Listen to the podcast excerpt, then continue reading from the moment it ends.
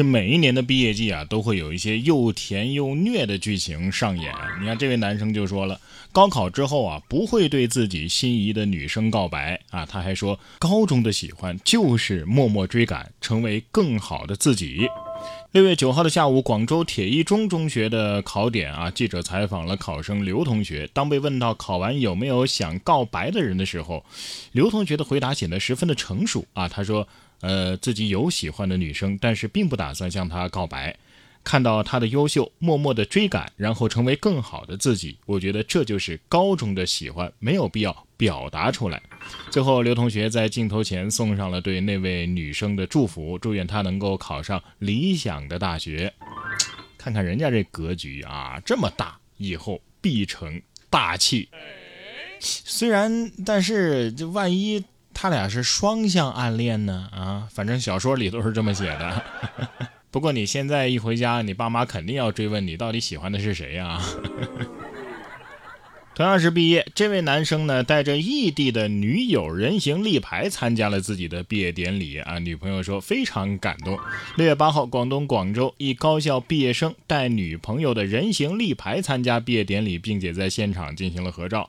女朋友杜同学称啊，因为两个人是异地，不能去参加男友的毕业典礼，于是呢，男友就打印了自己的照片，想要一起合照啊，非常感动。男友呢也很用心。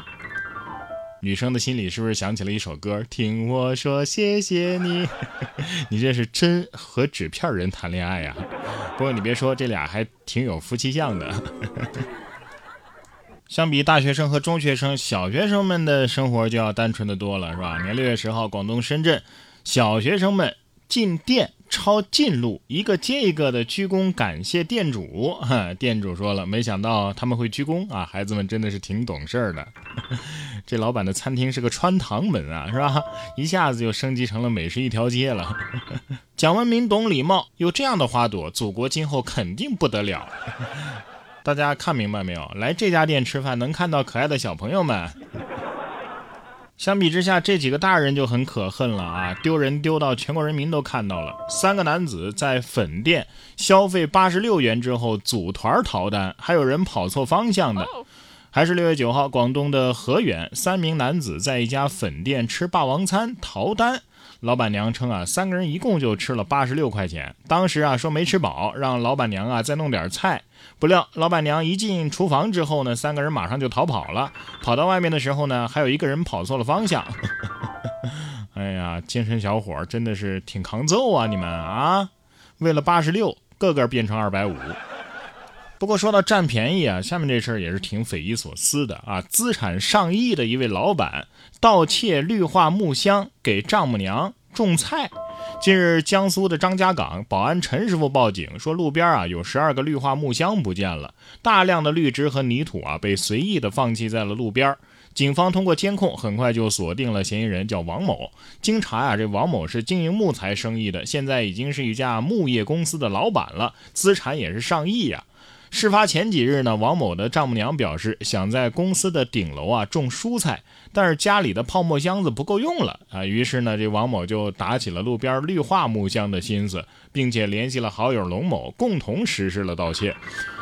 民警找到这十二个木箱的时候，发现啊，里边已经被王某的丈母娘种上了蔬菜了。目前，王某和龙某因为涉嫌盗窃被警方依法传唤，案件正在进一步的办理当中。上亿老板也怕丈母娘啊啊！不是，这种老板是怎么能够认识到能和他一起偷东西的好朋友的呢啊？所以丈母娘到底种的是什么菜呀？不是你自己就是开木业生意的是吧？你。你自己不能做个木箱子吗？还用偷木箱子？实在不行的话，网上买一批也不贵呀。不过网上买的东西吧，有可能会货不对版。女子在网上买餐桌，到货之后就发现这餐桌啊还没自己脚长大呢，是开着三轮车过去拉的。六月十号，四川的广元啊，一女子在网上花三百块钱买了一套餐桌啊，准备吃饭的时候用，结果呢没有看清尺寸，到货之后啊特意开着三轮车去拉，结果发现啊这餐桌是微型的，还没脚长大呢。商家心想，不然你那三百块钱还想买一套实木家具？不过做的倒是挺精致的，这三百块钱也不算亏，拿回家可以跟孩子一起过家家。下面这位爸妈呀，倒是给孩子在网上买的东西 哈，网购的是什么呢？摸高神器。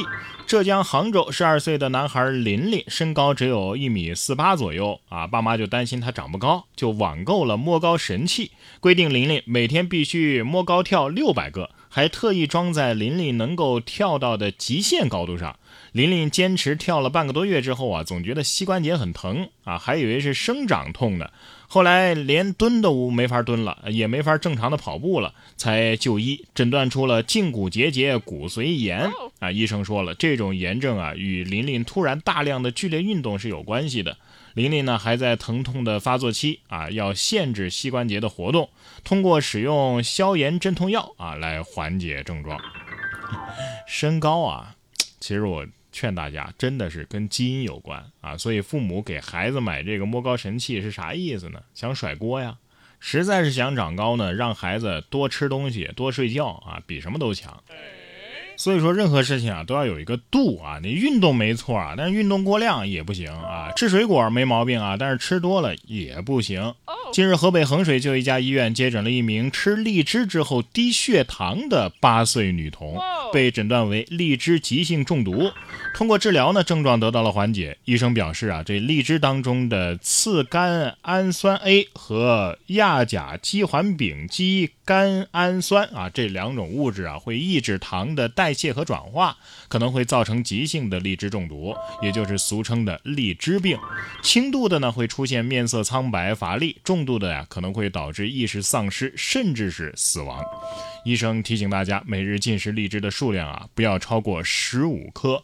儿童呢，则是吃五颗以内才是安全的。哎呀，一次炫这么多，我只能觉得你们好有钱呐！日啖荔枝三百颗，不是有这种说法是吧？可见苏东坡的乐观是有原因的，他真的抗造啊！